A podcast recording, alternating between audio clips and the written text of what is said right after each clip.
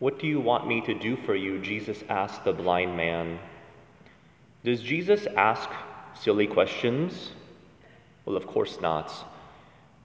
And yet, this would seem like a very silly question to ask of a blind man. It would be like approaching someone who's starving with a plate full of food and say, Is there something that I can do for you?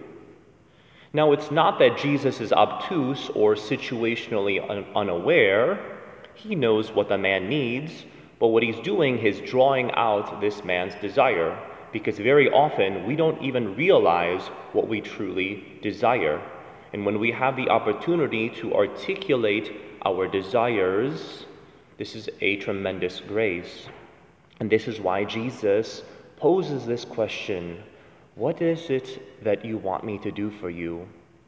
And this man desires not simply physical sight, because if that's all he wanted, he could have just stayed in his place and stayed by the roadside begging. But you see from his response that the physical sight that he obtains ultimately is because he wants to be a disciple of Jesus. He gets up, he follows, he's able to walk in order to follow Jesus in order to be a disciple.